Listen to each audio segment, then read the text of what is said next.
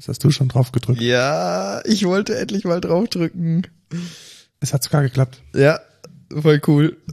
Ist das schon ein guter Intro-Gag oder? Ja, besser als nix. oder? Oder wollen wir noch einen überlegen oder so? Nee, lass es schnell hinter uns bringen. das ist eigentlich auch ein guter Intro-Gag. Das ist jetzt die dritte Metaebene, die wir hier aufnehmen, Ja. glaube ich. Ja, ich glaube auch.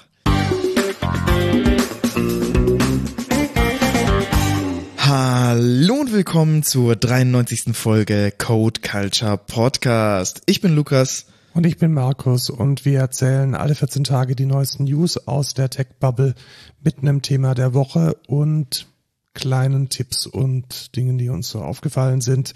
Und wir beginnen wie immer. Wir arbeiten bei der Excentra. Ja, stimmt, wir arbeiten bei der Exzentra. Genau, das ist immer die Frage. Machen wir genug Werbung für unsere Firma? Ja.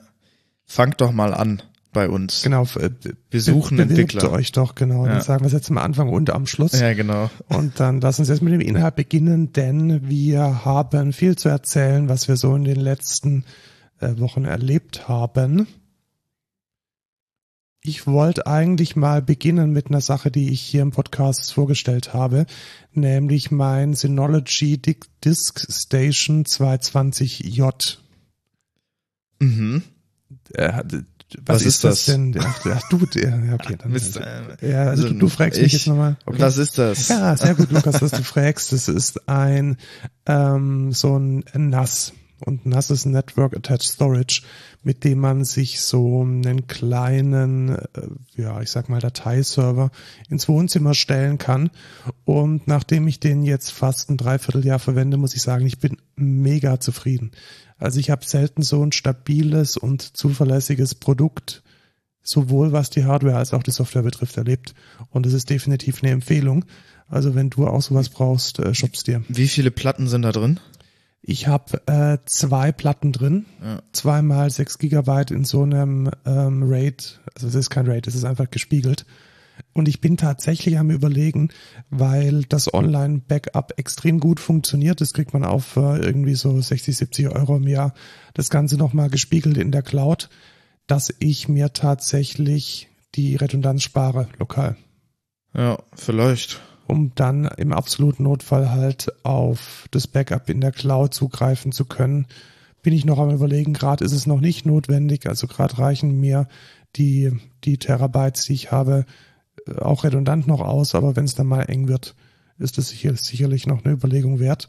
Und ich nutze es wirklich regelmäßig. Also viel von den, weißt du, gehst auf ein Festival und dann, dann spielst du da und dann schicken dir irgendwie tausende Menschen tausende Fotos oder äh, irgendwelche Videos, die, die aufgenommen wurden, die Gigabyte groß sind, einfach auf dieses Ding knallen und gut.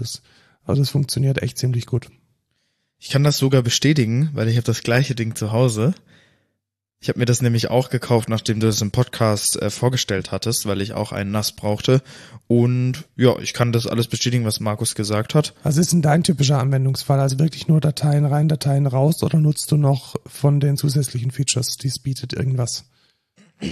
Also manchmal ähm, für, ich habe gewisse, genau, ich habe gewisse DVDs, die ich mir natürlich äh, voll legal ähm, runterziehe von den CDs. Also, Mhm. ja, deine, also deine Sicherungskopien der Genau, die- DVDs genau, und die- die genau. gemeinfreien Filme, die du schaust. Genau, die ähm, packe ich da drauf und hab dann quasi einen Media-Server, wo ich das dann einfach gucken kann, Ah, wenn ich will. nice. Ja.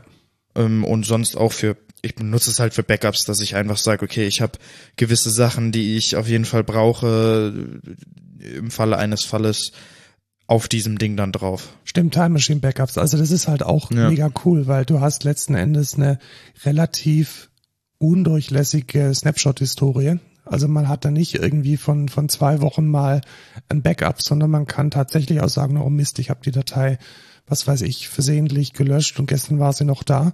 Und weil das Ding eben komplett über WLAN Backup ist, das mega komfortabel. Also habe ich schon mehrmals gebraucht und finde ich auch super. Also das ist ein nativer Time Machine Backup äh, Target und es funktioniert einwandfrei. Ja, also Empfehlung. Dann lass uns Eine, ja, eine weitere Empfehlung wahrscheinlich ja immer für Leute aus. Ingolstadt. das Studio 9. Äh, da holen wir vielleicht mal ein bisschen größer aus. Also wir haben schon mehrmals davon erzählt, dass Lukas und ich mit einer Gruppe von äh, interessierten ja, Jugendlichen und äh, jugendlichen Betreuern, äh, Betreuer für Jugendliche, die äh, das Studio hier im hiesigen Jugendhaus im Utopia ausbauen. Das war, ja, ich sage jetzt mal, jahrelang ein bisschen in Vergessenheit geraten und dann irgendwie auch so im Stand der mittleren 90er stecken geblieben. Und wir haben jetzt äh, dieses Studio ausgebaut und werden es auch weiter ausbauen und haben uns dafür Inspiration geholt und haben dann die äh, das Studio im Neuen in Ingolstadt uns angeschaut. Was ist denn das Neuen, Lukas? Du kanntest es schon vorher. Genau, das ist die, also ich kenne es immer unter Halle 9. Ähm, und das ist direkt neben dem Hauptbahnhof von Ingolstadt. Da geht man einfach quasi, wenn man aus dem Hauptgebäude rauskommt, nach links, irgendwie, was weiß ich, 500 Meter. Und dann kommt man da zu diesem Jugendzentrum Halle 9. Da drin gibt es also mehrere Sachen. Es gibt einmal so eine richtige Skatehalle. Es gibt in der Skatehalle nochmal so ein kleines Kletterding, Boulder, Boulder, Kletterding, Raum. Ähm, es gibt ebenfalls so einen kleinen Spiegel, also so einen Raum mit einem Spiegel drin, wo Leute auch zum Beispiel tanzen können, aber da gibt's auch Tischtennisplatten und etc. Also es ist so ein richtiges, ja, Jugendzentrum, Jugendhaus einfach. Und da gibt es auch ein Studio und ebenfalls auch Bandräume, also wo man so proben kann einfach. Und wir waren da und wir sind echt erstaunt. Also es war echt cool. Genau, es war vor allem schön eingerichtet. Und ja. das ist, glaube ich, das, was uns äh, hier im Pfaffenhofen Neu Utopia im Lo-Fi Studio echt mega gestört hat, dass es halt nicht cool aussieht. Und äh, wir haben uns da sehr inspirieren lassen. Es war alles sehr, sehr dunkel gehalten tatsächlich. Sehr viel Akzentlicht, also gar nicht mal so irgendwie Lampen an der Decke, sondern LED-Strips an der Seite. Ähm, Akzente mit knallig bunten Artworks drin. Und das haben wir dann auch übernommen, einfach Schwerlastregale, in dem dann das Equipment und das Zeug, das man braucht, drin steht. Und das ist ultra praktisch und schwarze Schwerlastregale sehen auch schick aus. Muss ich auch sagen. Also wir haben jetzt mal den ganzen alten Stuff rausgeworfen aus dem Studio. Ja, du redest jetzt vom Lo-Fi. Ach so, ja, genau. genau. Ja, weil du ja jetzt gesagt hast, haben wir jetzt auch übernommen. Ja, genau. Ähm, also das, diese Inspiration tatsächlich war, also es war sehr viel wert, finde ich, auch einfach um mal so eine Perspektive zu kriegen, wie könnte das aussehen. Und ja, ich glaube, dazu können wir gleich mehr sagen, äh, zu wie wir es dann tatsächlich bei uns jetzt machen. Ja, dann lass doch da jetzt gleich einsteigen. Also wir haben dann die Inspiration mitgenommen und haben dann erstmal ja, den, den Plan gemacht, wie wir es denn schick machen können. Und wir haben uns dann auch für eine Mischung aus schwarze Basisausstattung mit so Vintage 80er Synthwave Akzenten in ähm, ja so violett, leuchtend, grün, ähm, um dann auch ein bisschen ansehnlicher und eine bessere inspirative Umgebung zu schaffen als dieses 80er Jahre Jugendhaus Charme, den wir jetzt hatten. Ja, auch wenn wir von diesen Neon-Akzenten noch nicht wirklich viel umsetzen konnten.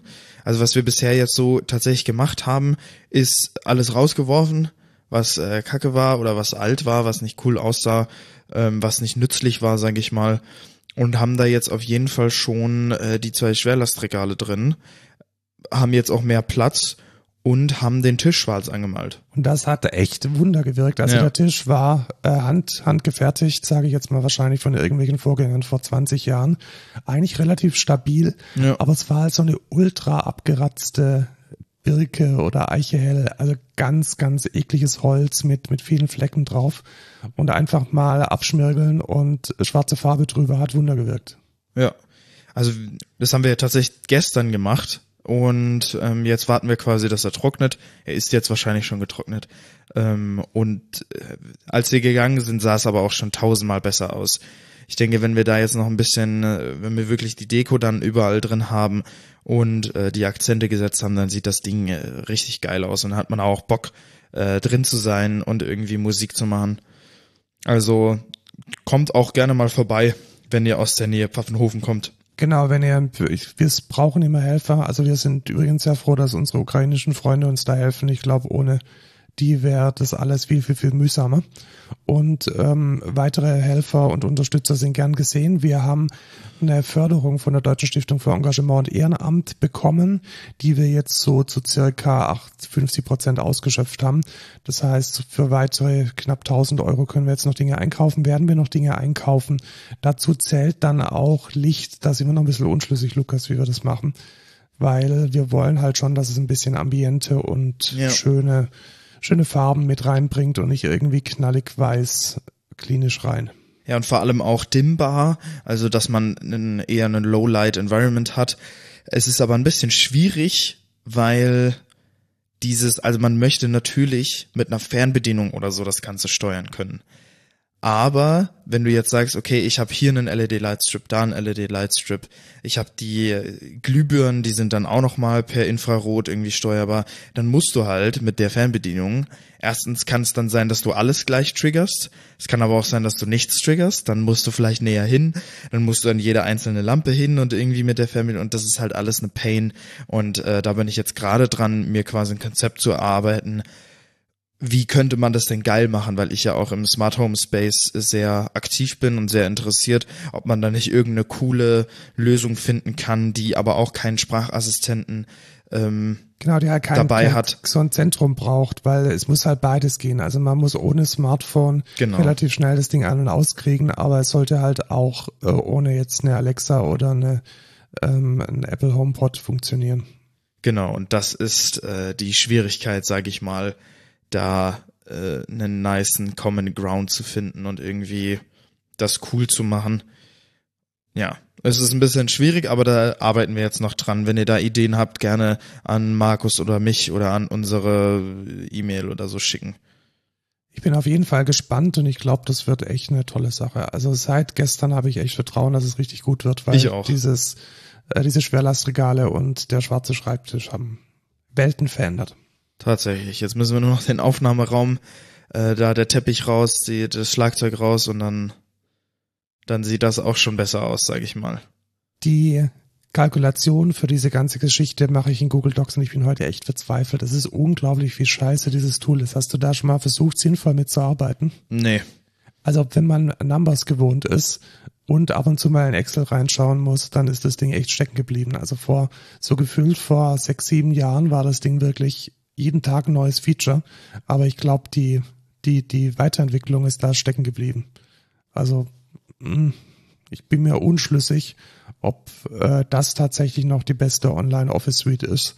Wahrscheinlich ist ähm, Apple da besser, weil Apple geht ja auch im Browser. Also Numbers und Pages. Ich glaube, da sollten wir vielleicht mal umsteigen. Ja, Gut, wir haben. Warte, eine Sache? Ja. Oder? Ach, die Fall Detection. Ja, genau. wir haben gestern. Da wäre fast der Notarzt für Markus gekommen, ja, genau, obwohl es ihm komplett gut ging. Ja, also gut gehen ist relativ. Ich habe mir dann doch ein bisschen äh, Auer gemacht in der Hand, aber beim Aufbauen des Schwerlastregals hat die Fall Detection ausgelöst und den Notruf angerufen, was ich jetzt nicht so fresh fand, weil ich es auch erst viel zu spät gemerkt habe. Also es kam schon das Freizeichen.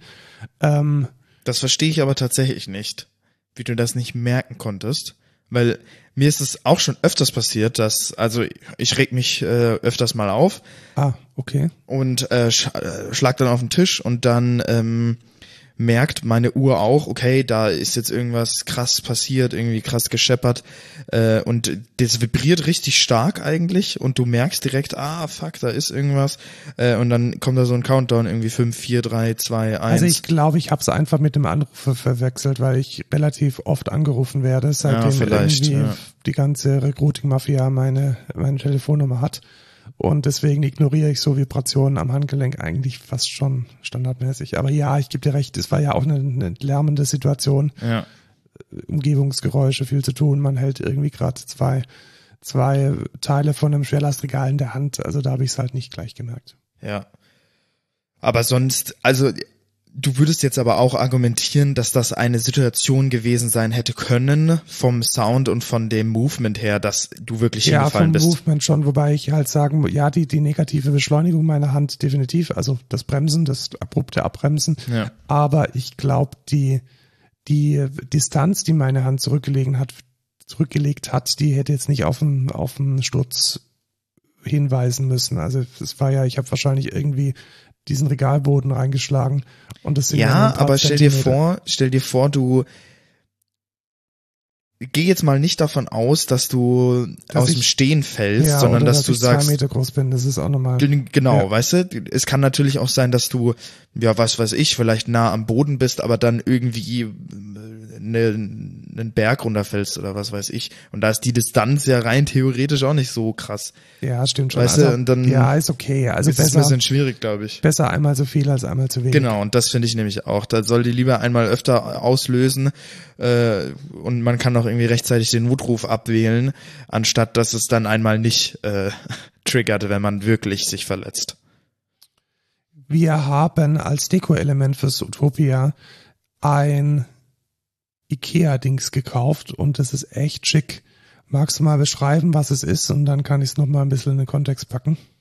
Ja, das ist so ein Cube, so ein, so ein, wie sagt man das auf Deutsch, ein Quader, oder? Ja, ich glaube schon. Ja, ähm, mit, ja, so LEDs drauf, so quasi wie so ein Grid, wo so mehrere äh, kleine Lichter drauf sind, die sind einfarbig und die machen irgendwelche Animationen und können auch auf Sound reagieren tatsächlich. Genau, und das ist sozusagen eine, ja, so eine arzi Beleuchtung, die auch animiert. Und das Ganze ist eine Kooperation. Mit deiner von, Lieblingsfirma. Mit meiner Lieblingsfirma, nämlich Teenage Engineering, mit meiner Nicht-Lieblingsfirma IKEA. Beide kommen aus Schweden und es ist Teil von so einem modularen ähm, Sound-Lichtsystem, mit dem man Lautsprecher, Licht, Bluetooth-Lautsprecher miteinander kombinieren und ähm, in Szene setzen kann. Das Ganze ist die Frequenz-Serie und wir würden es jetzt empfehlen, aber es ist tatsächlich schon aus, ausverkauft. Also du, und du fandest es auch so geil, dass es privat auch gekauft ich hast. privat auch gekauft und es steht jetzt praktisch neben uns und flimmert die ganze Zeit. Und ähm, wenn ihr es noch irgendwo kriegt, vielleicht in irgendeinem remoten Ikea auf der, auf der Grustelkiste, dann shoppt euch dieses Ding. Also wirklich cool, auch sehr stabil. Also für Ikea, äh, für Ikea ist es echt überraschend sturdy und ähm, schön und hat sich auf jeden Fall gelohnt, diese paar 30 Euro. Wenn man sich da natürlich das ganze System äh, shoppen möchte mit Stativen und Licht und äh, Tragegriffen und was es da alles gibt, wird es ein bisschen mehr. Nichtsdestoweniger eine klare Empfehlung und schaut euch nochmal an, ob ihr vielleicht in eurem lokalen Ikea noch Reste davon findet. Ja, ich muss sagen, ich habe durch das Schwerlastregal erkannt, wie geil Ikea eigentlich ist, ähm, weil das Aufbauen des Schwerlastregals war eine absolute Pain. Also ich glaube, es hat nicht so gut funktioniert, die Dinge haben auch nicht so gut zusammengepasst. Ja. Das war irgendwie. Also es war eher mäßig und ähm, da äh, lernt man schon ein bisschen wertschätzen, was Ikea da eigentlich äh, auch macht. Weil, ähm, ich meine, es, es ist wirklich einfach, Ikea-Sachen aufzubauen. Ja, das stimmt. Und man, man kommt selten in Situationen, wo man die Dinge seriously kaputt machen kann oder und das ist gestern mit dem Schwerlastregal echt ein paar Mal passiert. Also so ein paar ver verbogene Nasen, die man so einhaken musste, das war echt sehr ungemütlich. Ja, Deswegen gibt's hier auch keinen Link dazu, weil das Ding empfehlen wollen wir nicht. Richtig.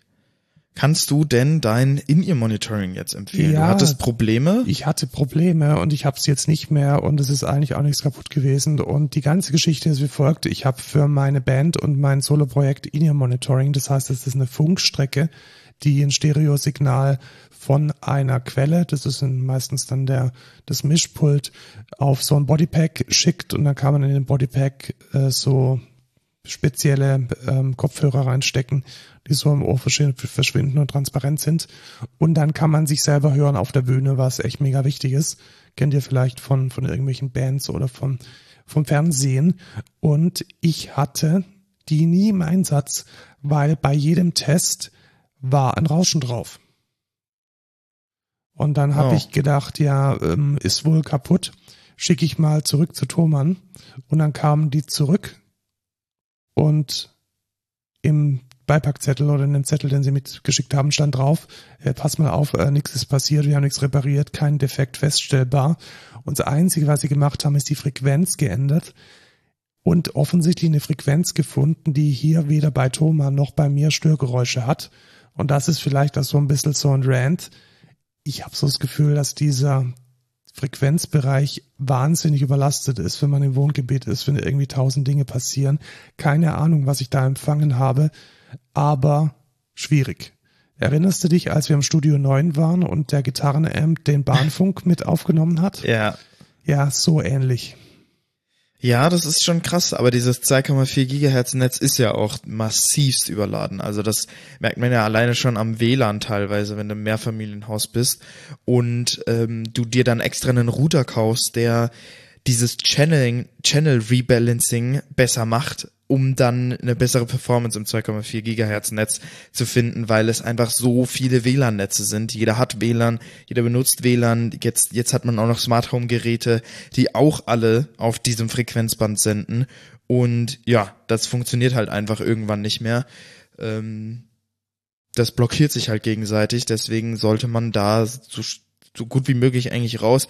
Ich stelle es auch immer so ein, dass ich auch automatisch auf 5 Gigahertz geht, zumindest in meinem WLAN, weil ja, wobei ja. diese, wobei diese äh, Inner-Monitoring-Systeme, die arbeiten im Sub-Gigahertz-Bereich, also sie sind meistens so zwischen 800 irgendwas äh, Megahertz. Okay. Und da hat's mich echt gewundert, dass dass ich da dann äh, Störgeräusche das, drauf kriege. Das wundert mich auch tatsächlich. Wobei sie den Frequenzbereich von diesen Produkten eingeschränkt hatten, weil die für die 5G-Frequenzen äh, verwendet werden und mussten. Also auch da ist vielleicht keine Ahnung, was da noch drauf ist in diesem Frequenzbereich an Consumer-Produkten. Aber hier musste ich wohl offensichtlich, ähm, ja, muss man Glück haben, eine Frequenz zu erwischen, auf der man dann störungsfrei arbeiten kann. Ich habe jetzt eine, ich stelle die nie wieder um, ich habe sie abfotografiert und im Handy gespeichert. Das ist jetzt meine Frequenz und ich hoffe, dass in jeder Location ähm, dieses Ding so funktioniert, dass ich da dann auf diese Frequenz zugreifen kann. Und ich freue mich, dass ich jetzt nicht mehr kabelgebunden auf der Bühne stehe. Weil rate mal, was ich bei beiden Auftritten mit meinem Solo-Projekt gemacht habe. Kabelgebunden. Ja, kabelgebunden von der Bühne gelaufen und dann Kabel rausgerissen. Ja, nice. Ja. Sehr gut. Weil daran denkt man nicht. Also wenn man irgendwie zwei Stunden rumsitzt oder eine Stunde rumsitzt, seine Show fährt und dann irgendwie dran zu denken, dass man eigentlich noch verkabelt ist, das, äh, das kriegt man ja nicht hin. Naja. Was unser Hirn aber hinkriegen wird, ist diese Überleitung. Ich mir ist nichts mir ist auch nichts Besseres eingefallen leider. An dem ersten öffentlichen Excentra Hackathon mitzuarbeiten. Wir haben uns nämlich unter dem Namen Code and Impact einen Weihnachtshackathon ähm, ausgedacht wo wir, und das ist mir ganz besonders wichtig, nicht irgendwelche Business Cases der Excentra von irgendwelchen ähm, kostenlosen Talenten abgreifen, sondern wir wollen tatsächlich ein Open Source Projekt starten. Und zwar wollen wir ein kleines Buchhaltungstool kickstarten. Mehr kriegt man in so einem Hackathon nicht hin. Also es wird ein Kickstart für ein Buchhaltungstool für gemeinnützige Vereine. Ich weiß nicht, ob ihr äh, selbst in Vereinen tätig seid, aber die Abrechnung von was ist ideell, was ist eine Spende, was ist wirtschaftlich, worauf muss man Steuern bezahlen, worauf nicht, was ist zweckmäßig, ist echt sehr stressig. Es gibt da kommerzielle Tools für, die sich viele Vereine nicht leisten können oder wollen. Oftmals ist es schwierig mit irgendwie ganz, ganz, ganz vielen Leuten, die damals zum, zum, zum Aldi fahren, damals zum Netto fahren, hier mal irgendwie im Sportgeschäft irgendwas kaufen und Rechnungen und die kommen hier und dort an um Papier und sonst was, das alles zu managen. Und da wollen wir ähm, unter diesem Dach der Gemeinnützigkeit ein Angebot schaffen, welches dann hoffentlich als freie und quelleoffene Software auch verwendet werden kann. Ist auf jeden Fall ein Anfang und wir hoffen, dass das Projekt dann äh, sich selbst trägt und wir machen das am Mittwoch, den 14. Dezember um 17 Uhr in der neuen Schmiede hier im Pfaffenhofen. Was ist denn die neue Schmiede, Lukas? Ein Gebäude. Ja, und da werden Events finden da ja, statt. So, so ein agiler Arbeitsraum, würde ich mal sagen. Also da gibt's irgendwie ein bisschen Tisch, ein bisschen WLAN, ein bisschen Whiteboard und sieht ganz schick aus. Und da bisschen kann man Beamer. Beamer, kann man ganz gut drin Kann man ganz gut drin arbeiten. Ja. Wie könnt ihr euch anmelden? Link in den Show Notes. Ansonsten gibt es äh, auf LinkedIn und all unseren Socials von Excentra dann die entsprechenden Hinweise, äh, für wen ist das Ganze, ihr solltet schon mal programmiert haben. Also ihr müsst da auch einen eigenen und euer eigenes Notebook mitbringen. Also ein bisschen Programmiererfahrung haben.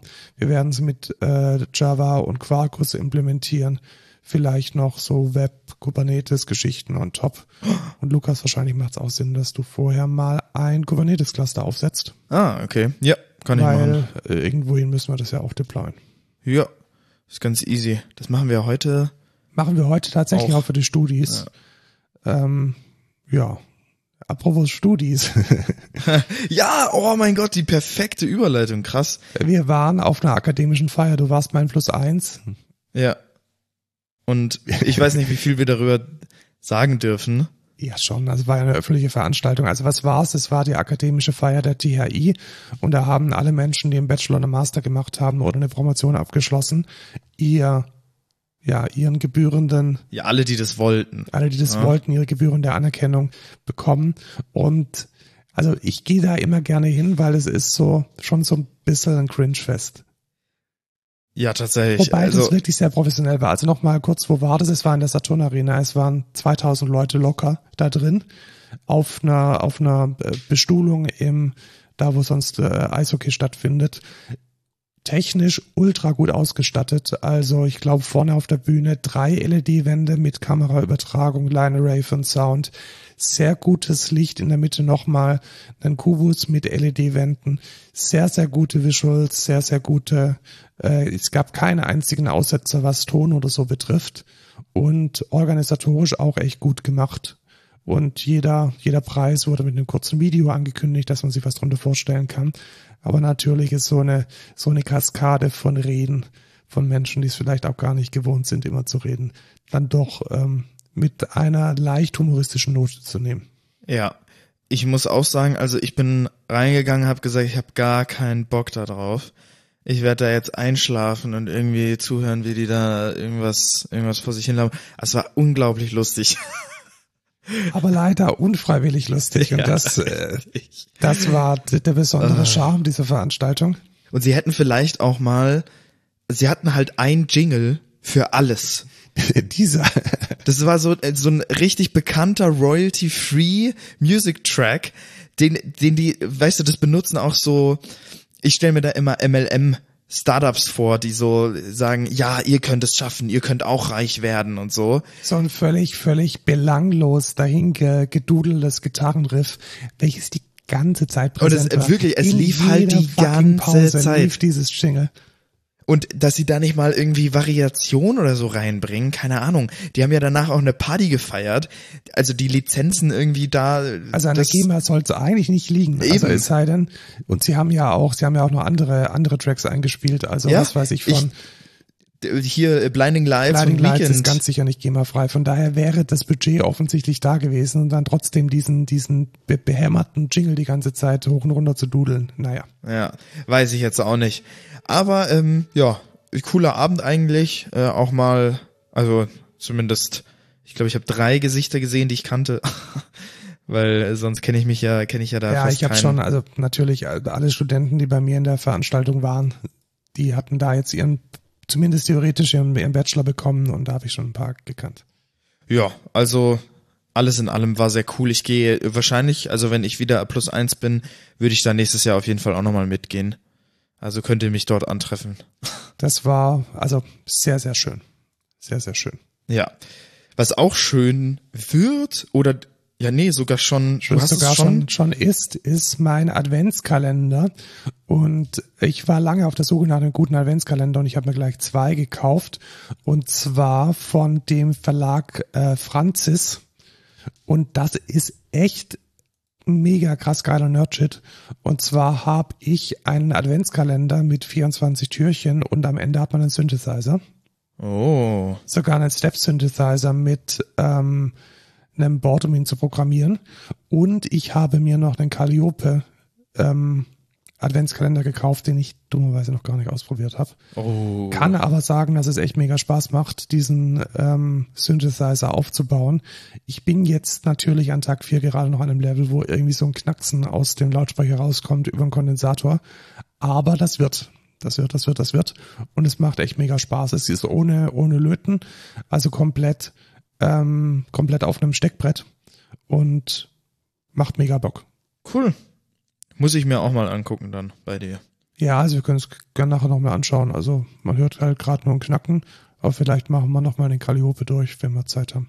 Äh, Calliope, was ist Calliope? Calliope ist so ein, ähm, so ein Lernboard, also sowas ähnliches wie ein Raspberry Pi oder ein Arduino, eher so in Richtung Arduino, aber jetzt nicht so mega nerdy, sondern kann man auch was reinstecken und immer wieder rausmachen, also eher um äh, Elektronikbasteleien zu lernen. Äh, Francis.de ist die Webseite für einen Adventskalender. Es ist jetzt natürlich ein bisschen zu spät, aber ihr habt da auch verschiedene andere äh, Bausätze. Auch wenn ihr zum Beispiel ähm, Autos mögt, sind da sehr viele ähm, sehr viele Modelle drin, auch funktionierende Modelle von zum Beispiel Elektromotoren oder Vierzylindermotoren. Schaut's auch auf jeden Fall an, ist eine, eine super coole Bude. Und was ich echt mag, ist die echt gute Beschreibung. Also das ist jetzt nicht so, dass da in diesem Dokument, wie man das zusammensteckt, jetzt irgendwie drin, ja, mach's halt so, wie es ist, sondern es ist eine gute Erklärung dabei, offensichtlich mehrmals getestet, mehrmals iteriert. Das ist schon eine feine Sache. Ja, nice.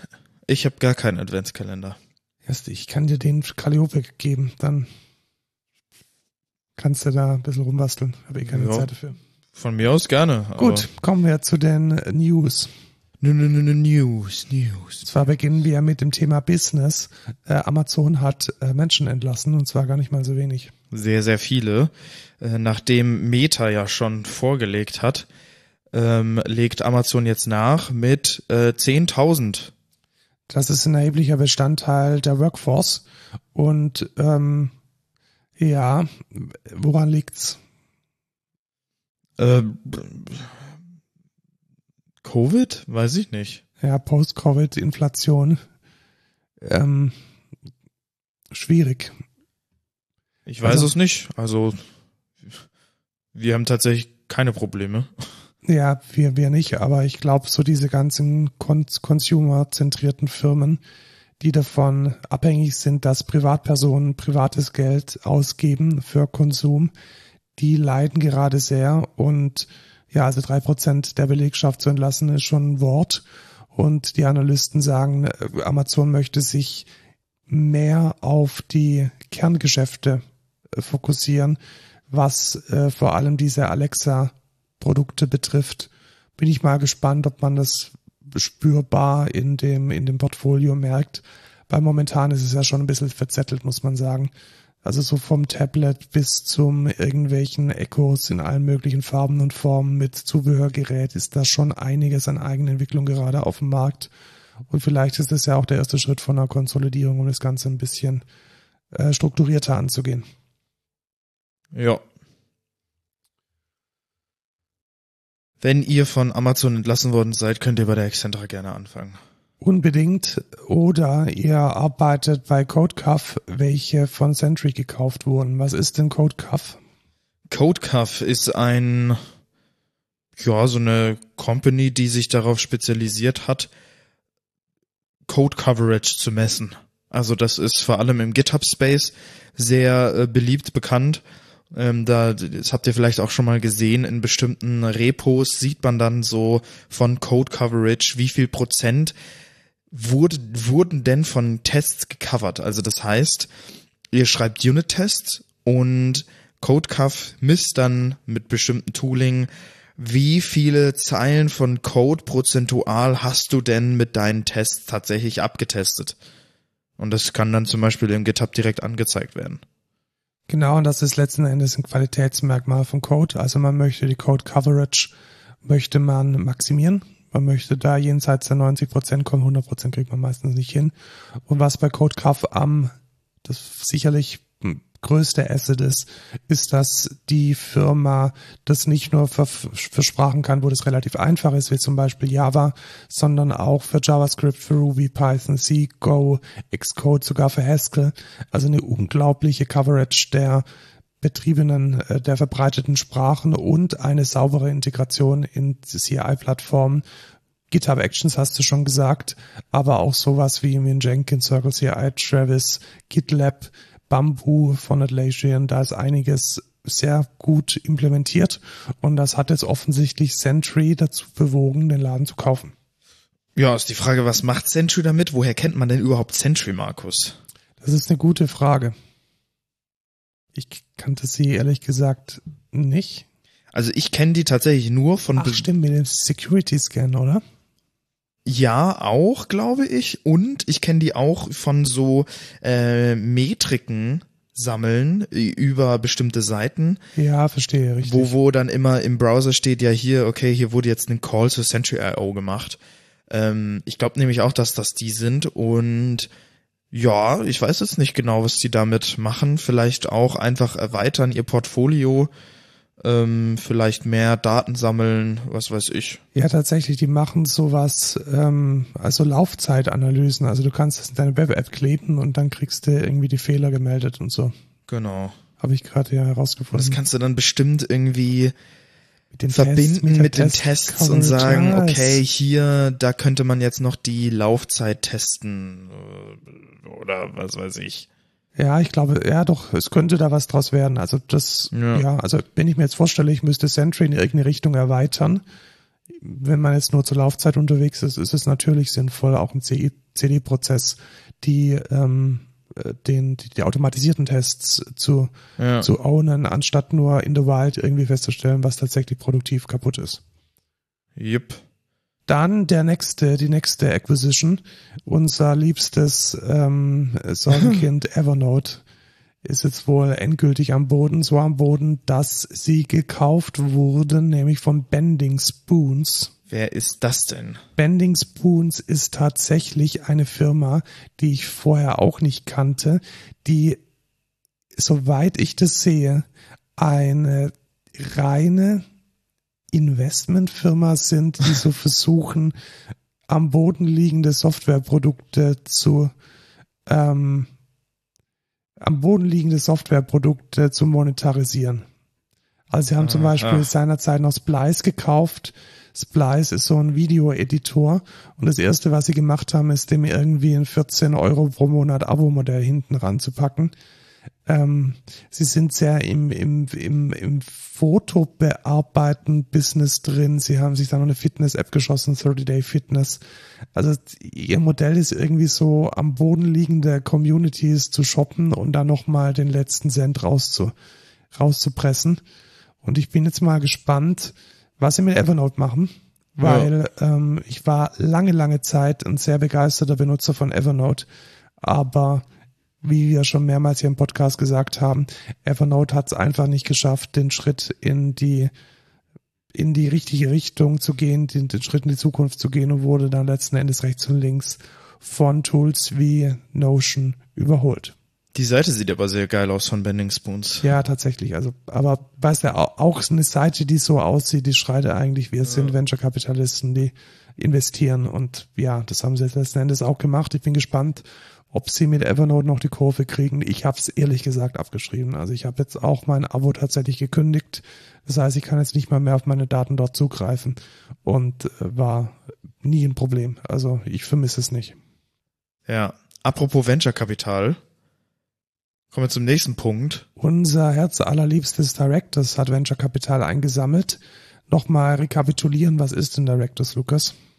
Ein Headless CMS-System, CMS steht für Content Management Solution und ähm, in Directors kann man einfach ja so Basic äh, Entitäten quasi pflegen. Man kann da verschiedenste Felder anlegen und das hat ein sehr schönes User Interface, womit man dann sagen kann, okay, ich muss jetzt hier, wofür wir das zum Beispiel gebrauchen könnten, wäre, okay, ich trage hier meine Releases ein.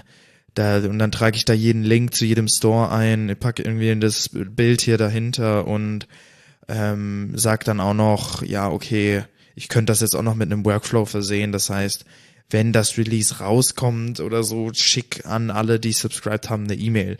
Also so Basic Stuff, was man mit einem CMS quasi machen will, kann man damit auf jeden Fall machen. Und es ist, denke ich, die beste Headless CMS Solution, die ich jetzt kenne.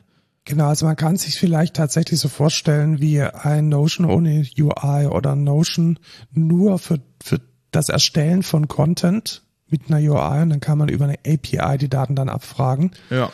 Und jetzt kommen wir zu News. Äh, die hatten eine neue Funding-Runde und hatten dann nochmal sieben Millionen äh, in der Series A-Runde eingesammelt, was ich sehr schön und sehr gut finde. Und dann letzten Endes nochmal eine äh, ja, ein Indiz dafür ist, dass das ein cooles Produkt ist. Und wir benutzen es tatsächlich schon produktiv bei einem Kunden. Es ist nämlich Open Source und wir werden da zu diesem Projekt tatsächlich noch dieses Jahr ähm, mehr drüber erzählen können, weil das tatsächlich das erste Projekt der Excentra ist, welches sich an Endkunden richtet und deswegen äh, ist es nicht unter Disclosure und wir können dann auf Basis von der Pressemitteilung auch erzählen, was dieses Produkt macht. Also seid da schon mal drauf gespannt. Ja. Bist du gehypt über die Notion AI? Tatsächlich und ich bin schon auf der Waitlist. Notion, wir haben es gerade eben schon mal als potenzieller Nachfolger von äh, Evernote ähm, ja kurz erwähnt. Notion ist das Tool, mit dem wir zum Beispiel hier diesen Podcast äh, organisieren, mit dem ich aber auch ganz andere Dinge tue. Ich organisierte mit meine Vorlesungen an der THI, Datenbanken für alles Mögliche, was ich habe, irgendwelche Asset-Songs, an denen ich arbeite. Es ist so ein sehr nerdiges Datenmodell, Datenmodellierungslastiges Tool, um Projekte zu organisieren und Dinge zu dokumentieren. Und was Sie jetzt einführen werden, muss man sagen, ist Notion AI. Wie funktioniert das? Ich denke, es ist so ein bisschen wie GPT. Ein Prompt zu Text-Tool. Also wie kann man sich das vorstellen? Eine ähm, ein Use Case wäre zum Beispiel, dass ein Projekt und du brauchst äh, Promotion Ideas für deine neue Kollektion. Und dann sagst du hier, brainstorme mir mal bitte fünf Möglichkeiten, wie ich meine neue Kollektion promoten kann. Und dann wird eine AI gefragt, die dir dann fünf Spiegelstriche dafür liefert.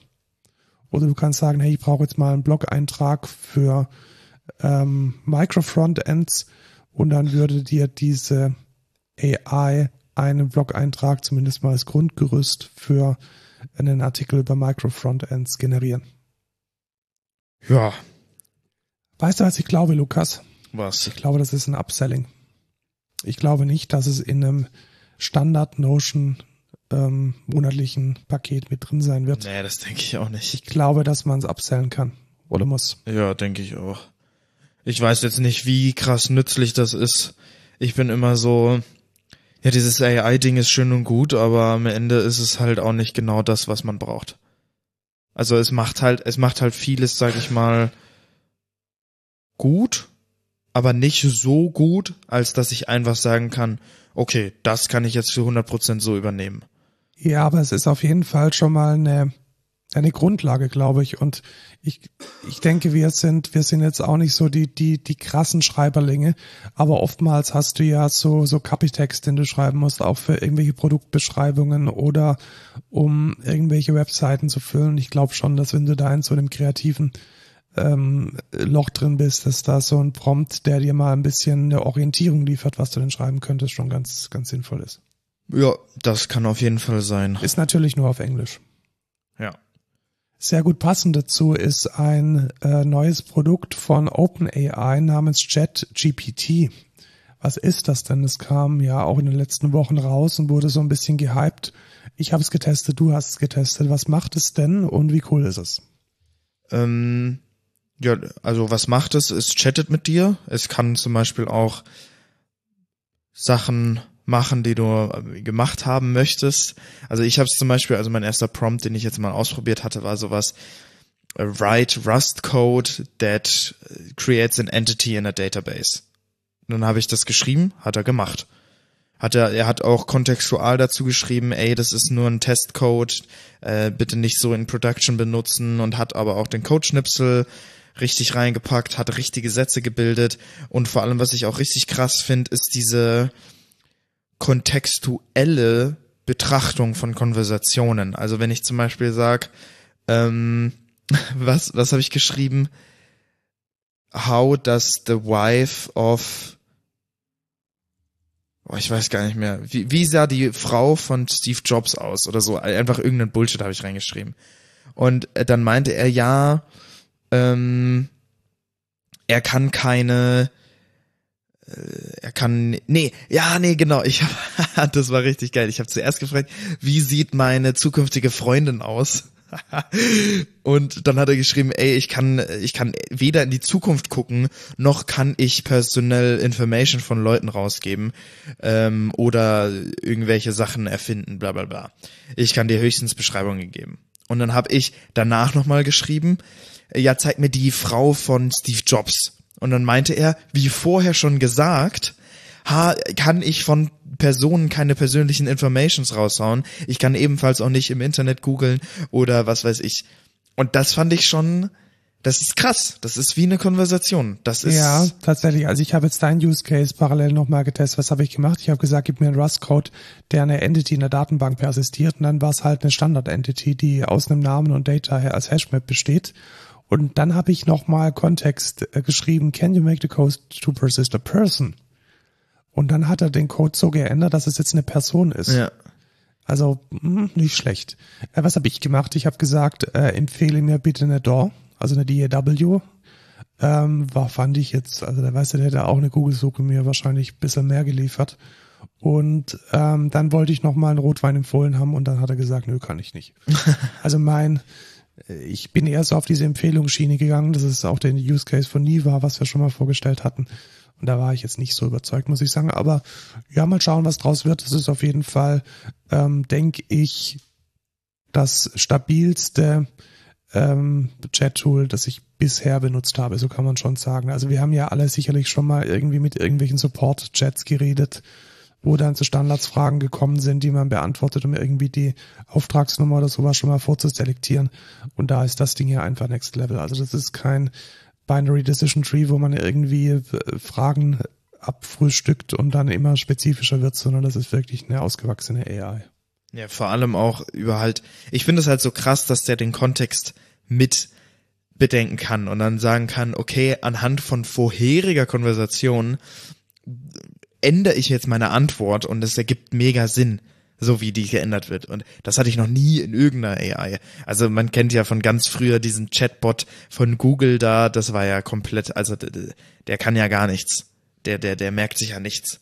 Ja, also probiert's ruhig mal aus. Äh, Link ist in den Show Notes. Was ihr dazu tun müsst, ist, ihr müsst einen Account haben auf OpenAI.com. Der ist jetzt aber, soweit ich weiß, nicht mehr irgendwie, ich glaube, der ist nicht mehr nicht mehr ge gelimited. Also so viele Leute, die ich jetzt kenne, die da einen Account haben, ich glaube nicht, dass man da noch eine Beta-Einladung braucht. Ja, ich konnte da auch direkt rein. Also, genau, also ich, ich habe halt den genommen von Dolly. Genau. Und ja, das ist auch noch mal eine gute Information. OpenAI sind auch die, die äh, Dali oder Dolly, ich weiß immer noch nicht. Dali wahrscheinlich. Äh, Dali, Dali. Ähm, gemacht haben. Also das ist diese Image AI, die dir mega coole Stockfotos gibt. Genau, und mit diesem Account kann man jetzt auch äh, chat openai.com verwenden, um zu chatten. Ja. Apropos chatten, wo macht man das heutzutage sehr, sehr oft, ist äh, immer noch WhatsApp, obwohl Signal viel sicherer und besser ist. Zumindest in deutschen Gefilden. Richtig. Und WhatsApp hat jetzt aber ein neues Feature, und zwar Umfragen. Und das ist tatsächlich gar nicht mal so schlecht, weil oftmals ist es so, dass man entweder dann auf Doodle ausweichen muss, was übrigens die Hölle und die Pest ist. Ich habe noch nie eine Seite gesehen, die so verunstaltet und kaputt ist durch irgendwelche Werbung. Und nein, auch mit Adblockern passiert es, dass das Layout zerbröselt wird. Bei mir nicht. Weil die Ads ähm, so invasiv sind. Long story short, WhatsApp kann das jetzt direkt im Chat. Das heißt, man kann eine Umfrage starten und kann dann die Teilnehmer einer Gruppe, es geht nur eine Gruppe, abstimmen lassen für eine der Optionen. Und man sieht dann auch, welche Option die meisten Stimmen hatten, wer für was abgestimmt hat. Und ich finde das eigentlich ein sehr, sehr, sehr schönes Feature. Es geht nicht nur in der Gruppe. Es geht auch in Privatchats. Es geht auch in Privatchats, also mit einer Person direkt. Ja.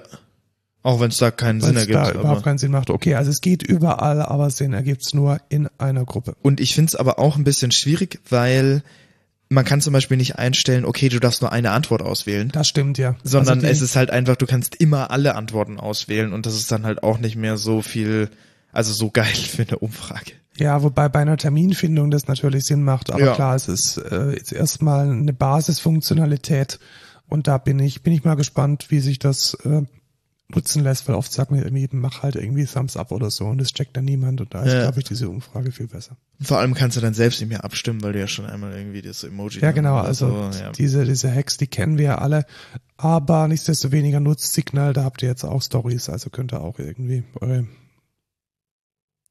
lustigen Sprüche mit Bilder posten. Ja. Womit ihr auch lustige Sprüche posten könnt, sind äh, Schriftarten, weil die braucht ihr, um ähm, Text irgendwo einzutippen. Und jetzt hat GitHub eine, äh, nee, sogar zwei. sogar zwei echt schöne Schriften rausgebracht, die Ja. komplett Open Source sind. Also was ist die Idee dahinter? Äh, Die Idee dahinter weiß ich ehrlich gesagt auch nicht, warum GitHub äh, Schriften fandet.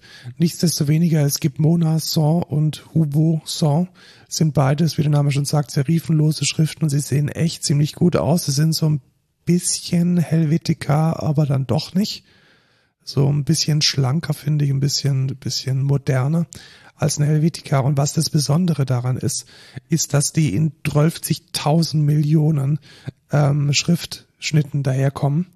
Ihr könnt sie praktisch beliebig äh, skalieren in im Gewicht.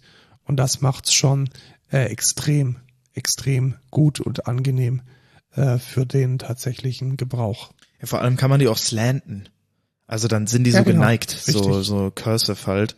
Ähm, und es sieht halt, es sieht halt schon geil aus. Also ich finde die sowohl nicht fett äh, als auch fett und geslantet äh, sehr, sehr gut aus. Und äh, die werde ich auf jeden Fall benutzen für gewisse Projekte einfach, weil ich meine, wenn die unter einer öffentlichen License ist, dann kann ich die für alles benutzen. Genau, die, da könnte dann auch zum Beispiel dieses, äh, dieses Abmahn-Dings da mit Google Fonts, mit Adobe, das ist immer so ein bisschen crappy und man weiß Ja. nie, was passiert. Das ist jetzt echt eine gute, freie Font, die man äh, uneingeschränkt empfehlen kann. Was ich nicht uneingeschränkt empfehlen kann, ist die nächste Hardware-News. Das ist aber schon was Schönes, Lukas. Ja, aber unnötig. Ja, es ist unnötig und es ist auch einfach schweineteuer. Was ist es? Ähm, es sind Holzfiguren. Choir heißt es.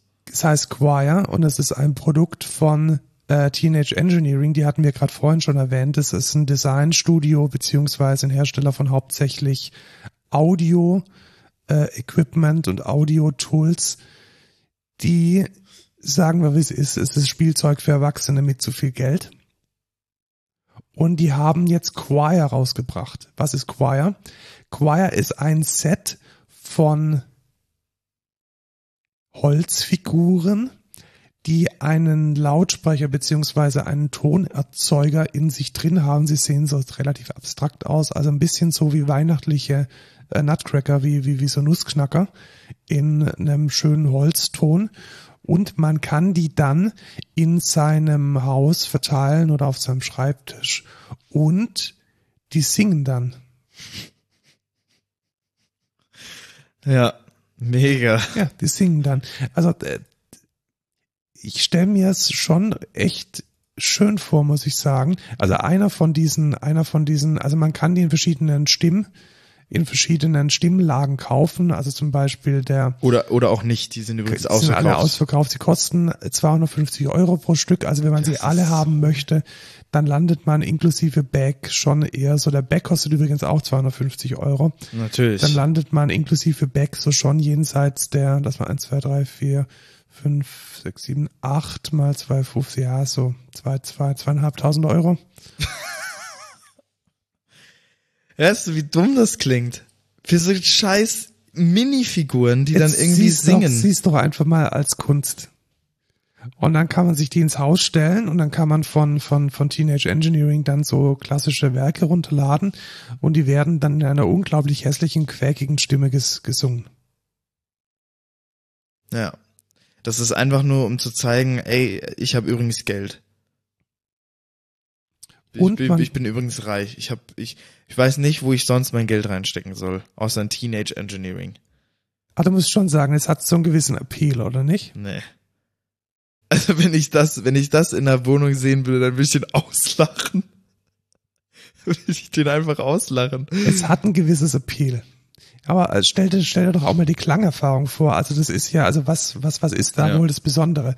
Du hast natürlich, also jede Stimme kommt dann ja aus einem individuellen Lautsprecher. Ja, du kannst die ja im Raum verteilen und kannst dann eine, eine, eine, eine, eine polyphone Raumakustik komplett selbst gestalten. Kommen wir zu Politik-News. Aber Lukas, das ist so ein tolles Ding. Ich, ich das kannst du mir zu Weihnachten schenken. Ach so, ach so, genau, genau. So, Smart Home, Her Smartphone-Hersteller müssen länger Ersatzteile und Updates liefern. Es gibt ein Gesetz und dieses Gesetz sagt jetzt eigentlich ganz schönere Dinge. Die ähm, äh, Bundesregierung hat ähm, tatsächlich mitgeholfen, dass sogar auf EU-Ebene jetzt fünf Jahre Updates kommen müssen und Krass. sieben Jahre Ersatzteile. Und ich glaube, das ist besonders bei den Android-Phones dringendlich, dringendlich notwendig, weil die werden teilweise ja schon mit einem uralt Android verkauft und dann hat man halt so gefühlt zwei Monate Updates, wenn man überhaupt Updates hat. Und ich glaube, das ist eine schöne Ansage. Ja, tatsächlich. Für uns nicht ganz so relevant, bloß dass sich Apple halt noch mehr dran halten muss. Ja, also Apple macht es aber tatsächlich. Ja. Also ich glaube, diese fünf Jahre Updates, also zwei, drei iPhone-Zyklen, iPad-Zyklen, macOS-Zyklen kriegt man immer durch. Also ich glaube, das ist sogar Ja, doch. Ich glaube, das iPhone overachieved. 8 äh, wurde auch jetzt unterstützt bis iOS. Was ist das neueste? 14, glaube ja, ich. 14 sowas den Ja. Bis dahin wurde es jetzt auch und ich glaube, es sind auch schon fünf Jahre, ja. Ja, und das finde ich gut. Also, äh, Und weil, die kriegen immer noch Security-Updates. glaube genau, ich. und darum geht's ja hauptsächlich. Ja. Also Funktionsupdates hin oder her, ja, dass man da irgendwie noch neue Features drauf hat, mag sein, aber Sicherheitsupdates sind halt mega wichtig, weil wenn man so ein offenes Ding hat, dann muss man es de facto wegwerfen, wenn man da kein, kein Patch mehr drauf spielen Ja. kann. Und das ist, glaube ich, aus Gründen der Nachhaltigkeit nicht geil. Deswegen finde ich es eine schöne Entwicklung. Und ich würde sogar sagen, ähm, Funktionsupdate fünf Jahre. Ich hätte auch nichts gegen sieben gehabt. Sage ich ganz ehrlich. Ja. Also zumindest mal Sicherheitsupdates sieben Jahre lang, das könnte man den Herstellern schon zumuten. Eine weitere Geschichte, die in dem Bereich Politik spielt, ist gar nicht mal so gut. Worum geht es? Wir haben ja auf dieser Welt nicht nur demokratische ähm, demokratische Staaten, sondern auch äh, Staaten, die zur Überwachung der äh, Bevölkerung neigen. Deswegen war es lange Zeit so, dass in China auch was die Proteste in Hongkong betrafen und jetzt auch im Iran Apple AirDrop verwendet wird, um Informationen auszutauschen. Wie muss man sich das vorstellen? Apple AirDrop ist ein System, welches komplett dezentral funktioniert und womit ich dir jetzt zum Beispiel ein Bild schicken kann. Ja. Und wie funktioniert das? Ich habe dann eine Datei und ich sage dann jetzt teilen über AirDrop und dann kann ich dich auswählen. Ich kann aber auch alle anderen auswählen, die gerade in meinem Radius sind und die AirDrop für alle anhaben. Also Richtig. man kann einstellen nur für äh, Kontakte oder nur für mich selbst. Also mich selbst bedeutet dann alle Devices, die mir gehören oder komplett public für alle. Und dieses Feature kann man jetzt erstmalig in China nur noch zehn Minuten anmachen. Was bedeutet das? Das heißt, die einzige sichere, der einzige sichere Kanal, mit dem dezentral in einem in einer Demonstrationssituation Informationen ausgetauscht werden können, wurde jetzt auf zehn Minuten reduziert. Das heißt, es ist de facto useless geworden und das finde ich schon ein bisschen kritisch, weil es gab keinen technischen Grund, das zu limitieren. Tatsächlich. Ich finde es auch sehr, sehr schwierig. Vor allem, weil man, ja, ja immer mehr mitkriegt, was, was ist die Haltung von Apple in China und die haben da halt einfach die machen da halt einfach nicht das, was sie zum Beispiel jetzt im Westen machen, ähm, was sehr, sehr schade ist, natürlich. Ja, es ist ein bisschen bigott, wenn man im Westen die freien Werte propagiert und sich als Verfechter dieser Werte positioniert, um dann in China, ja, man hält sich an die Gesetze, das ist schon richtig, aber es gibt, wie heißt es schön, es gibt kein Gutes im Bösen. Also wenn man sich so drangsalieren lässt und letzten Endes die letzten Methoden und die letzten Mittel einer freien, unüberwachten Kommunikation auf Geheiß einer neofaschistischen Regierung ähm, schließt, finde ich ein bisschen unglücklich und definitiv kein kein kein Glanzstück in der Apple-Geschichte. Tatsächlich, ähm, wer sich dafür mehr interessiert, kann ich ein Video von Simplicissimus sehr empfehlen. Ähm, packen wir in die Show Notes äh, bezüglich Apple in China und deren äh, Haltung dort. Nicht so geil. Die Wahrheit über Apple in China äh, sind, glaube ich, 15 Minuten, 20 Minuten. Relativ kurz, relativ prägnant. Simplicissimus ja. ist ein ähm, journalistisch gut aufbereiteter Kanal. Das ist jetzt nicht irgendwelche, irgendwelche ähm, Verschwörungstheorie-Geschichten. Wir packen es euch mal in die Show Notes. Genau. Was hingegen aber ein, eine vielleicht, ja, gute gute Sache ist, je nachdem wie man sieht, ist äh, GitHub. Ja, tatsächlich. Und GitHub ist jetzt auch unser Thema der Woche, weil wir haben in den letzten Monaten tatsächlich, Wochen, Monaten, GitHub für uns als Entwicklungsplattform evaluiert und wir wollen euch da ein bisschen an den Ergebnissen teilhaben. Wo kommen wir her? Also wir als Excentra nutzen schon seit mehreren Jahren Git als Versionskontrollsystem und zu frühen Zeiten war Git tatsächlich ähnlich wie auch SVN komplett headless. Das heißt, wir hatten damals Gitolite im Einsatz, direkt nachdem wir es eingeführt hatten. Und Gitolite ist, wie der Name schon sagt, ein ganz, ganz, ganz schlanker, äh, ein ganz schlankes Managementsystem für Berechtigungen und Repositories, die man dann ähm, über eine Konfigurationsdatei, über ein Konfigurationsrepository auf einem Server verwalten kann. Das heißt, so der erste Schritt im Umgang mit Softwareversionierung mit Git war in der Regel ein komplett UI-loses Remote, Headless Remote, mit dem man dann seinen Code austauschen konnte. Remote. Ja. ja. Remote. Ja ja, Betonungen äh, beliebig. Ja. Die dann kam irgendwann, erinnerst du dich noch an SourceForge? Die hatten damals so SVN-Geschichten und dann hat GitHub angefangen, so zumindest mal eine kleine bisschen eine UI zu machen, war aber lange Zeit so komplett in dieser Open Source Welt. Also als Firma darauf zu gehen, war gar nicht so wirklich vorgesehen und die, also es war eher so ein Hub für Open Source Code. Und wenn man sich so etwas selbst hosten wollte, dann gab es zum Beispiel Kitty. Genau. Kitty ist ein Tool, mit dem man ähm, so eine kleine, ich sag's mal kleine, feine UI bekommt für, hey, diese Repositories gibt's, so eine Userverwaltung mit dazu, Benutzername, Passwort, einloggen, Management für die SSH-Keys, einfach so ein bisschen Service außenrum um diese Git-Repositories. Dann hatten wir Gitti in der Firma so, ich würde mal sagen, drei bis vier Jahre verwendet und waren damit eigentlich relativ zufrieden. Was dann allerdings passiert ist, dass ähm, GitHub vor allem Features eingeführt hat, die zugegebenermaßen geil sind und die man da nicht missen möchte. Was ist das? Das ist so einen integrierten C-CD-Workflow, dass man Pull-Requests auch in der UI stellen kann, eine Code-Review machen kann, Kommentare, den kompletten Code durchsuchen, ähm, automatische Bots, die deine Abhängigkeiten hochziehen und, und, und. Und die freie Alternative zu GitHub ist und war und bleibt wahrscheinlich auch lange Zeit GitLab, gitlab.com die haben eigentlich ähnlich wie GT auch schon relativ früh angefangen, so eine Plattform, so eine Entwicklungs-UI für ähm, Entwickler zu sein oder so eine UI für die Softwareentwicklung auf Git zu sein. Und ja, eigentlich sind wir damit auch so halb zufrieden. Oder wie siehst du das, Lukas? Mit was jetzt genau? Mit GitLab. Ja.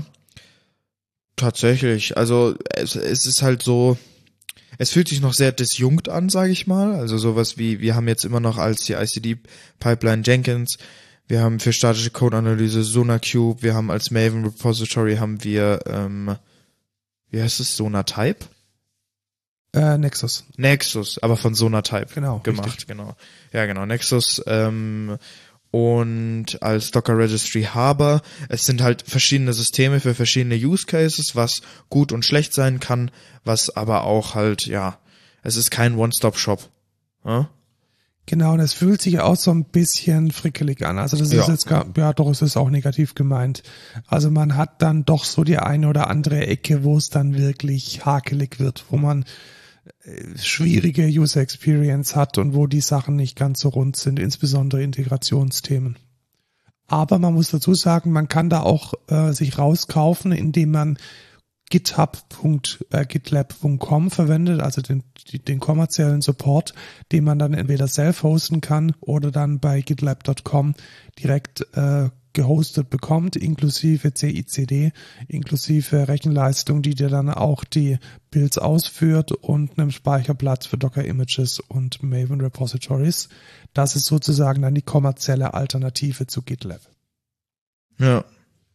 Wir haben uns dann aber gedacht, nee, warum dann wirklich nicht zum Platzhirsch zu gehen und mal zu schauen, was äh, GitHub denn für Enterprise anbietet. Und da waren wir jetzt 14 Tage in einer Evaluation und haben getestet, geschaut, versucht zu verstehen, wie wir als Firma äh, GitHub nutzen können. Ja. Also GitHub Enterprise ist ein Tool, welches Geld kostet. Das liegt so im Bereich irgendwas so zwischen 5 und 12 Euro pro Entwickler pro Monat. Skaliert dann natürlich auch ein bisschen. Und die Frage ist, was bekomme ich denn dafür? Und wir wollen jetzt gar nicht mal so sehr drauf eingehen, für, auf diese Standards-Feature, die sind einfach gut, die sind jahrelang äh, vorhanden, sondern wir haben uns Kennt ihr ja auch alle. kennt ihr auch alle. Genau, sondern wir wollen mal auf so ein paar Advanced Features eingehen, die teilweise hinter einer Paywall liegen und dann unsere Erfahrungen damit mit euch teilen. Und das erste, was mir sehr positiv aufgefallen ist, ist der Dependerbot. Was macht denn der Dependerbot, Lukas? Der bumpt dir deine De- Dependencies auf höhere Versionen. Das heißt, der guckt, ey, gibt's hier für, gibt's für diese Dependency eine neue Version und sagt dann, ach ja, geil, gibt's eine, da mache ich doch mal einen Pull Request und update das im Source Code direkt, zum Beispiel in der POM XML. Und das ist wirklich sehr, sehr, sehr angenehm, weil was müsste man jetzt normalerweise tun?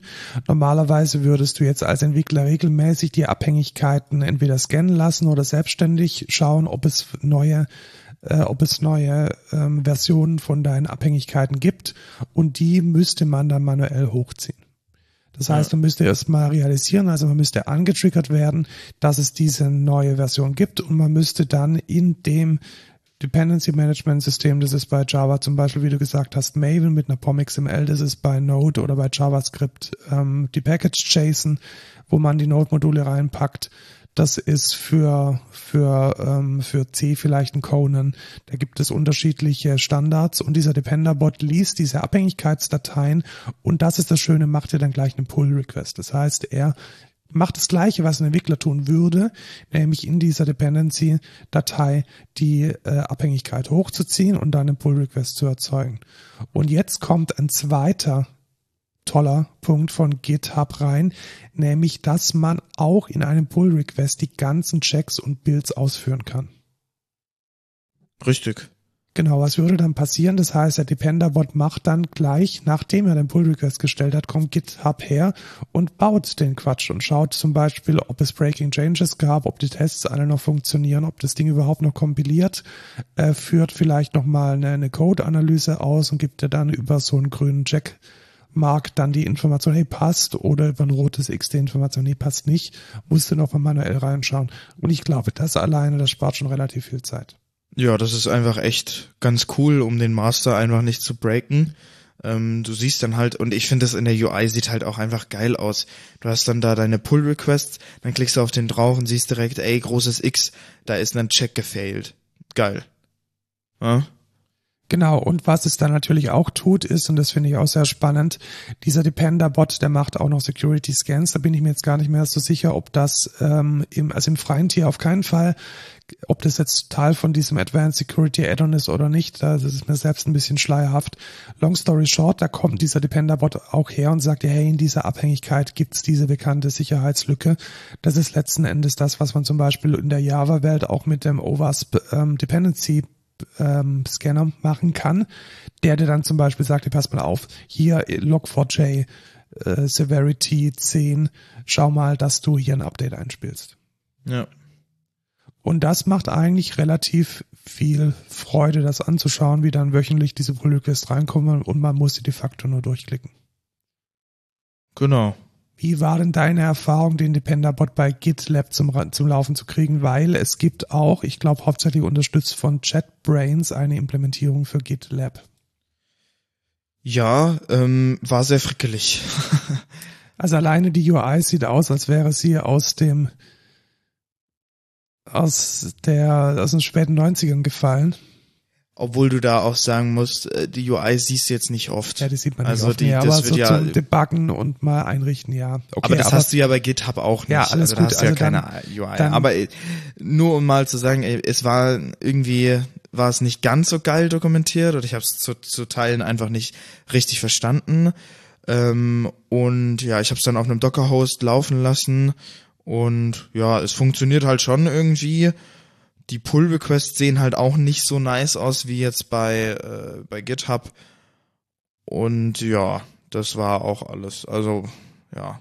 Ja, also wir haben es mal in den Show Notes verlinkt. Also unser Fazit ist hier, im direkten Shootout hat definitiv GitHub gewonnen. Äh, was sind die Pluspunkte? Einfach eine bessere User Experience, ein besseres Dekorieren der Pull Requests, eine klarere Transparenz und, wie wir auch finden, ähm, oder wie ich gemerkt habe, ein, ein, ein schöneres ähm, Erkennen oder ein, ein besseres Erkennen der Sicherheitslücken tatsächlich und auch ein besseres Darstellen der Sicherheitslücken.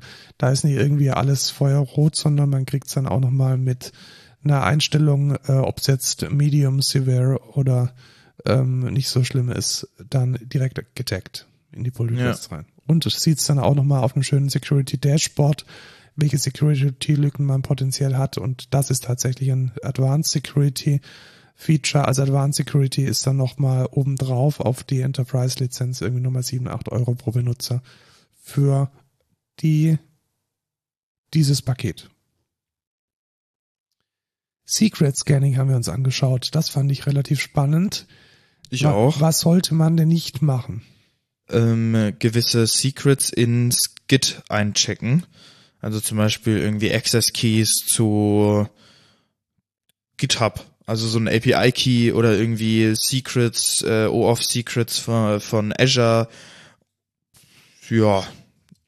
Genau, also das will man letzten Endes nicht. Passwörter, was, Database Passwörter. Genau, also was, was GitHub mit Advanced Security hier macht, ist, dass es deinen Bestandcode nach diesen Secrets scannen kann.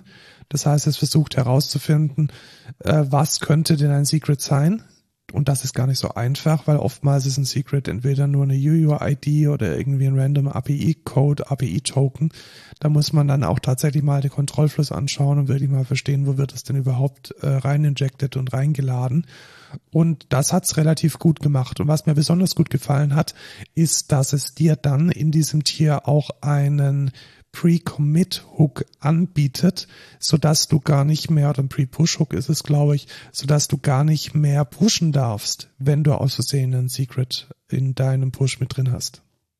Ja. Und das fand ich dann schon relativ gut, weil das versucht dann praktisch das Problem äh, komplett an der Wurzel zu packen, weil das ähm, Revoken von irgendwelchen API-Keys ist dann doch nicht so nice. Tatsächlich.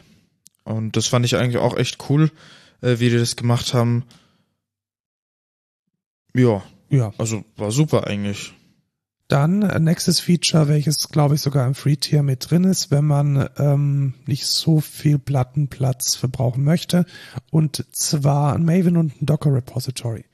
Wozu braucht man das? Wenn man eigene Abhängigkeiten hat oder wenn man Module hat, die man wiederverwenden möchte in anderen Java-Projekten, dann gibt es das Tool Maven, welches das managt und dazu müssen die Jars inklusive der Meta-Informationen nach einem gewissen Standard in einem Repository abgelegt werden. Dieser Standard ist Sonatype, die Referenzimplementierung ist Nexus und das hat GitHub relativ gut reimplementiert und in das eigene Package Repository mit eingebaut.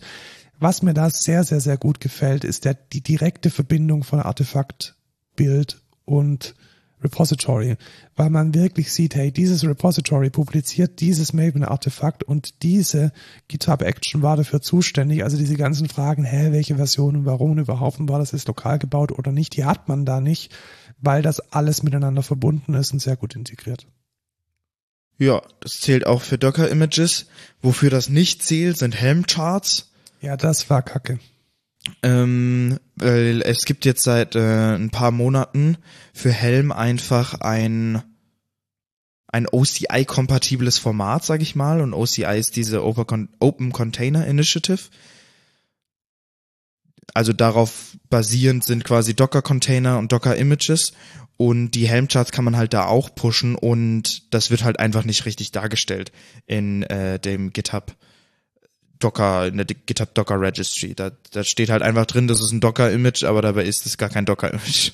Ja, und wir haben tatsächlich das dann nochmal in einem Shootout gegen Harbour gemacht und ich würde tatsächlich sagen, da ist unser Ergebnis Nexus versus äh, GitHub Packages. Da gewinnt GitHub Packages äh, GitHub Packages versus Harbor für Helm-Charts und für Docker-Images, da ist gerade Harbor noch vorne dran. Ja, sehe ich auf jeden Fall. Und wahrscheinlich wäre es dann auch so, wenn wir GitHub tatsächlich jetzt dann einführen und einsetzen, dass wir da an dieser Stelle die Maven äh, Artefakte bei GitHub Packages lagern, die Docker Images allerdings auf einem self gehosteten Harbor dann lassen, inklusive ja. der Helm-Charts, bis GitHub da vielleicht ein bisschen besser wird kommen wir zu einem weiteren Minuspunkt, den ich ein bisschen schade finde, weil es wurde echt mit sehr, sehr, sehr viel ähm, Marketing und ähm, Applaus eingeführt und ist dann jetzt zumindest für unseren Code-Use-Case äh, doch ziemlich beschissen. CodeQL.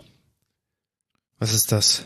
Das ist eine statische Code-Analyse und eine statische Code-Analyse versucht, den über einen Scan-Vorgang von deinem Quelltext gewisse Probleme zu identifizieren. Probleme können sein Sicherheitslücken oder Bugs, die security-related sind, sowas wie SQL-Injection. Es kann tatsächlich auch das sein, was wir gerade eben schon besprochen haben, Sicherheitslücken in den Abhängigkeiten. Es kann aber auch sowas sein, wie ich greife auf eine Variable zu, ohne Null-Check, die potenziell null sein könnte, oder ich habe Totencode, oder ich habe eine Formatierung falsch, oder ich habe irgendwie eine zu viel Public gemacht, obwohl ich es gar nicht Public brauche. Also ganz viel so sprachspezifische Eigenschaften von cleanem Code werden da überprüft und in gewissen Metriken dargestellt. So, das ist die Idee hinter einer statischen Code-Analyse. Und wir kommen jetzt ja alle aus dieser Java-Welt und sind den SonarCube gewohnt, welches früher mal ein Open-Source-Produkt war, jetzt inzwischen auch kommerziell supported und unterstützt wird und welches eben all diese Fragen beantwortet und das in einer unglaublich schönen, komplexen und äh, gut zu benutzenden UI, die ja auch ganz besonders darauf optimiert ist, zu vermitteln, wie man denn den Fehler löst. Und das ist bei CodeQL einfach eine absolute Katastrophe. Ähm, CodeQL macht ja letzten Endes, also ich glaube, ich hatte jetzt einen Code reingeschmissen in CodeQL, der hat zwei Issues mit CodeQL gefunden und circa 80 mit SonarCube. Ja. Also schon mal eine ganz, ganz, ganz starken Unterschied in der ähm, in der Menge oder in der in den Klassen, die CodeQL überhaupt finden kann. Und weil es eben als eine GitHub Action und immer als so ein Issue angelegt wird, ist es auch wahnsinnig ohnmächtig. Also nicht ohnmächtig, sondern nicht mächtig, weil man kann halt nicht so ohne weiteres immer ein Issue mit, also das funktioniert nicht gut. Ja. Was machst du dann mit einem False Positive, wo du dann sagst, ja, das will ich jetzt aber an dieser Stelle, so schließt du dann das Issue, kommst dann wieder. Wie verlinkt sich das mit dem Code? Wie ist die Erklärung, was ich mache? Also das ist mit SonarCube einfach tausendmal besser gelöst. Und da muss ich tatsächlich sagen, für den Anwendungsfall Java, also typsichere Programmiersprache Java, da geht nichts über SonarCube und CodeQL ist da absolut für die Tonne. Und weil CodeQL eines der Hauptfeatures von diesem Advanced Security ist, welches dann in unserem Use Case auch noch irgendwas zwischen 10.000 und 20.000 Euro per annum kostet, ist das sicherlich dann äh, ein Sargnagel für Advanced Security. Schade, aber aus unserer Sicht mit einem Java-lastigen, äh, mit einer Java-lastigen Code-Base definitiv nicht zu empfehlen. Aber was kann man denn tun, Lukas? Es ist uns nämlich gelungen, den Sonar Cube auch äh, in das GitHub sehr sauber zu integrieren. Ja, man kann, also was Sonar Cube unterstützt, ist quasi eine GitHub App, also ja, quasi eine Integration äh, zu erstellen und äh, die dann mit SonarCube, mit seiner SonarCube-Instanz zu verbinden. Und dann benutzt tatsächlich auch der SonarCube äh, diese Checks, die GitHub ähm, anbietet. Also es gibt ja einmal das, wenn du jetzt sagst, okay, ich lasse jetzt hier eine Pipeline durchlaufen und dann failt eine Pipeline, weil halt die Pipeline failt. Das wäre eine Möglichkeit oder man benutzt halt tatsächlich diese native Lösung in GitHub, dass du, dass es so Checks gibt. Das heißt, die Pipeline würde dann einfach durchlaufen, der lädt seine Sachen zum SonarCube hoch und der SonarCube stößt, gibt dann quasi Rückmeldung ans GitHub mit diesem mit diesem Check, den Git, den SonarCube gemacht hat und sagt dann trotzdem, das ist dann quasi so ein weiterer Step, der auch aussieht wie eine Pipeline und sagt dann hier, okay, der Bild hier ist gefailt, ähm, weil das Quality Gate wurde nicht erreicht. Genau, und da kommen wir jetzt zu dem Problem. Also dieses Quality Gate ist in der freien Version von SonarCube nur für einen Branch möglich. Ja. Das heißt, du könntest dieses Quality Gate tatsächlich nur periodisch zum Beispiel auf dem Master machen. Wenn du ein Pull Request damit checken möchtest, was ja relativ gut ist, weil es ist vor, vor dem Zeitpunkt, wo es integriert ist, praktisch bei der Code Review, dann kostet es Geld. Yep. Und genau das evaluieren wir jetzt gerade. Also die Idee ist dann tatsächlich jetzt von unserer Seite, können wir auch so offen sagen, äh, dass wir Advanced Security von GitHub jetzt gar nicht mal so dringend brauchen und gar nicht mal so toll finden. Und dann lieber das, was man damit sparen würde, vermutlich in, einen, in eine Developer License von SonarCube stecken, um unsere Pull Requests zu dekorieren und ähm, analysieren zu können über ein Quality Gate, automatisiert dann in der Anbindung an GitHub und auf CodeQL dann komplett verzichten. Ich glaube, CodeQL ist fein, wenn man ähm, wenn man vielleicht eine Programmiersprache verwendet, wo es sowas wie SonarCube nicht gibt wenn man allerdings SonarCube hat, dann ähm, ist es wirklich ein, ein Rückschritt um mehrere, mehrere Größenordnungen. Ja. Das ist unser Fazit. Also wir haben jetzt mal so ein paar äh, fortgeschrittene Features von GitHub vorgestellt. Ich könnte mir vielleicht sogar vorstellen, dass wir irgendwann mal einen, einen Gast von GitHub vielleicht sogar einen Podcast haben, äh, Zaumfallwink, falls einer von euch bei Microsoft arbeitet und da uns etwas drüber erzählen möchte, sehr gerne. Ähm, wir machen weiter mit der Evaluation und lassen euch dann mal in einem Feedback und Rückblick äh, wissen, wofür wir uns entschieden haben. Ja, wo wir uns auf jeden Fall schon entschieden haben, ist für den Code der Woche. Da sind wir nämlich zwei Dinge untergekommen, die zusammen äh, sehr viel Sinn ergeben. Was ist es? Weißt du, was äh, OSINT ist? Nope. OSINT kommt eigentlich ähm, aus dem aus dem äh, aus dem Militär oder aus dem Nachrichtendienst und äh, bedeutet Open Source Intelligence. Das sind Informationen, die nicht, ähm, die hat jetzt nichts mit Open Source Software zu tun, sondern das heißt sozusagen Informationen, die öffentlich sind und die man verwenden kann, um Analysen zu machen. Und da gibt es zwei Tools, die machen sehr, sehr interessante Dinge. Zum Beispiel gibt es MoSint und MoSint ist in der Lage, dass du eine E-Mail-Adresse daraufhin überprüfen kannst, welche Accounts im Internet öffentlich sind. Wollen wir das mal mit dir ausprobieren, Lukas? Oh nein. Ich weiß nicht, ob das so gut endet. Schauen wir mal, wie heißt denn, kannst du mir mal mein Username oder ja, was brauchst probier, du da? Ich probiere mal dein, ich probiere mal dein, nee, deine E-Mail-Adresse brauche ich erstmal. Boah. Die, musst, die sagst du jetzt natürlich nicht. Richtig. Sondern dann nehme ich die natürlich aus äh, meinem Adressbuch. Hast du die da drin? Die habe ich da drin, ja.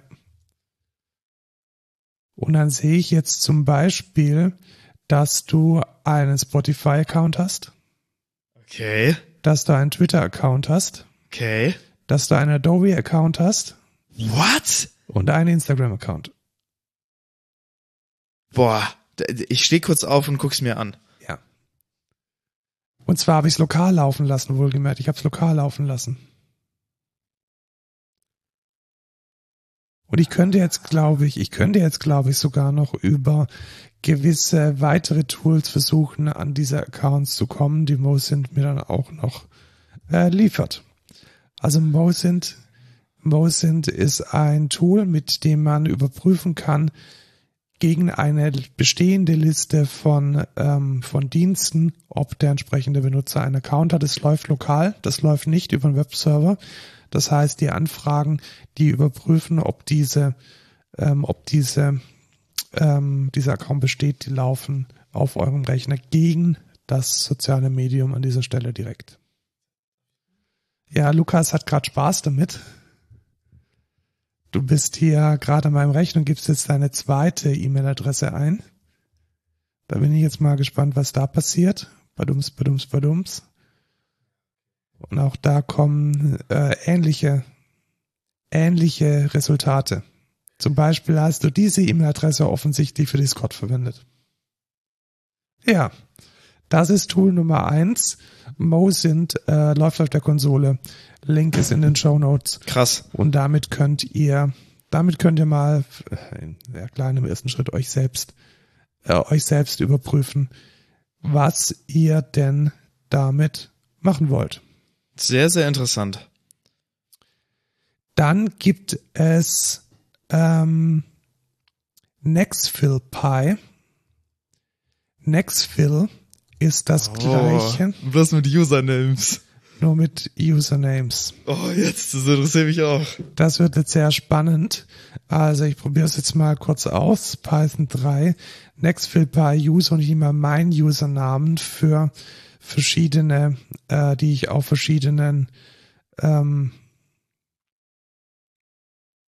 habe. Auf verschiedenen Webseiten habe. Und dann schauen wir mal, was er macht. Äh, auch das läuft lokal. Er geht gegen 348 äh, soziale Da Medien. lädt er jetzt auch echt lange, Da tatsächlich. lädt er echt lange, ja. Vielleicht probieren wir es mal kurz bei dir. So, und man findet dann sehr, sehr, sehr, sehr, sehr, sehr viele ähm, Plattformen, auf denen ich bin. Zum Beispiel freesound.org, da war ich, glaube ich, vor 15 Jahren zum letzten Mal. Mein Pokémon Go Profil ist mit drin. Ich war offensichtlich auch mal auf WordPress. Ich bin auf Open, ich bin auf Open Street Maps. Ähm, sehr, sehr, sehr spannend. Audio Jungle bin ich auch. Also eine sehr äh, lustige, ein sehr lustiges Tool, mit dem man schauen kann, wo man denn überall ist. Lukas testet jetzt mal für sich. Ich lese nicht alle vor, einfach auch aus äh, Datenschutzgründen. Aber auch da könnt ihr euch mal überlegen, wo ihr denn überall mal wart und seid und ob es vielleicht sinnvoll ist, die eine oder andere Anwendung zu löschen. Gut, Lukas, was sagst du denn? Was sagst du denn da dazu? Lukas ist, also warum ist ihr. Lukas gerade nicht hört, ist, weil er völlig entgeistert oder begeistert, ich bin noch unschlüssig, Beides. auf den Bildschirm schaut. Ja, also echt interessant tatsächlich. Aber ja, viel die, so, wow, ihr seht, dass ich auf 9gag mal war. So. Ja, aber ja, aber ich glaube schon, dass da gewisse Dinge passieren. Also nein, Gag, ich weiß nicht, was du da jemals gepostet hast oder oder auf Reddit, was du da gepostet hast. Wegen, also da passieren schon Dinge, Ja. die die jetzt in dieser, also es ist alles öffentliche Information, keine Frage. Und was dieses Tool halt einfach macht, ist diesen manuellen Schritt, dieses äh, Beschaffen von Intelligence jetzt an dieser Stelle zu automatisieren. Und klare Empfehlung, Nextfill und Mosin. Viel Spaß damit und bitte nicht für Stalking oder so verwenden. Ja. Kommen wir zum No-Code der Woche und ich bin richtig hyped. Ach, weil den habe ich ausgesucht.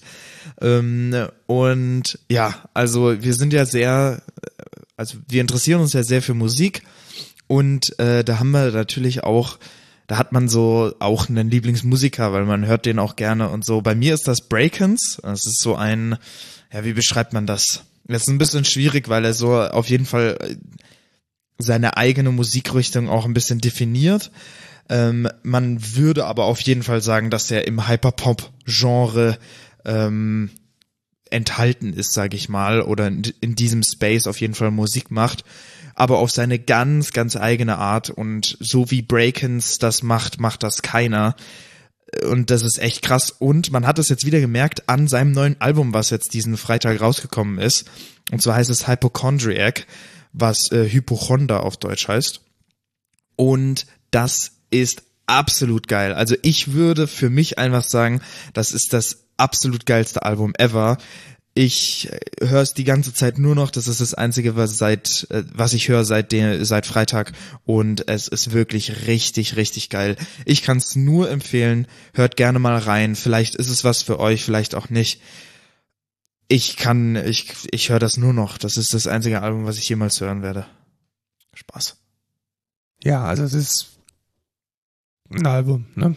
Genau, also Markus ist nicht so krass angetan davon. Ja, ich finde ich, ich finde es unglaublich sinnvoll, krass. Sinnvoll gehört. Ich habe es jetzt im Auto auf der Fahrt zum zum zur TRI kurz reingehört, aber ja. auch nicht wirklich laut. Also vielleicht höre ich noch mal rein, aber du weißt ja, mein Musikgeschmack trifft es jetzt nicht zu 100 Prozent, aber ich kann mir vorstellen, wenn man sich so für Hip Hop irgendwas zwischen Pop, Rock, Hip Hop, Singer, Songwriter interessiert, äh, bisschen arty Sound Design, dann ist das definitiv mal einen Listen wert. Ja, dann kommen wir jetzt schon zum äh, zur Verabschiedung. Ja, was heißt schon, wir sind schon anderthalb, ja, sind Stunden, schon anderthalb Stunden dabei. Kommen wir jetzt zur Verabschiedung. Ihr findet uns auf allen sozialen Medien, wenn ihr Code Culture eingebt. Ihr könnt bei der Excentra arbeiten als alles Mögliche.